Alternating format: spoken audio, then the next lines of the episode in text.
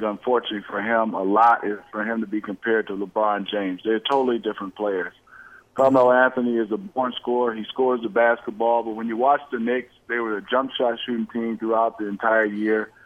When the playoffs came, the game slowed down, and they had his sidekick J.R. Smith, who basically played awful after he was suspended in Boston, and they didn't have a low post presence where they could throw the basketball down and get easy buckets. If you watch the way the Pacers played them on pick and rolls and just defensively, they were going to man up, give no space, and just basically funnel everything to Roy Hibbert Roy Hibbert basically played a one man zone, really not paying a lot of attention to the centers, Kenyon Martin, and also Tyson Chandler. So it was difficult for this Knick team because they didn't they wasn't able to rely on knocking down a whole bunch of three point shots and it's always gonna fall on superstars when you don't win games.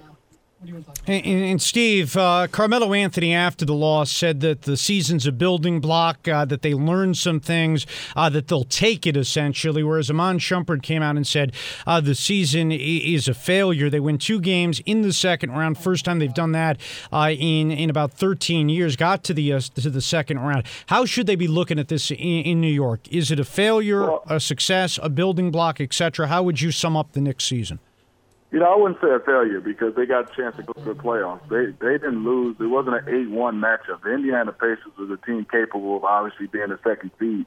I think they just ran up against a team that played better than them, and it was built, constructed more better, uh, constructed more favorable for the playoffs. And I think injuries and old age and not enough team speed really hurt the New York Knicks. They relied so much on Jason Kidd early in the in the season, and you know Jason ran out of gas because of his age. I take my hat off to him still being able to play at that top level. Uh, they missed a lot of two-way players. If you look at the Pacers roster, they had more two-way players versus Mike Woodson, who I thought did a tremendous job.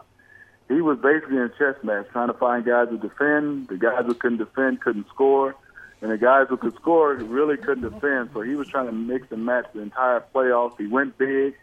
They still got dominated on the glass and the paint, so he went to small ball. They looked better. They just uh, came up with a matchup and a team that was built better for the playoffs and that was playing better going through the postseason.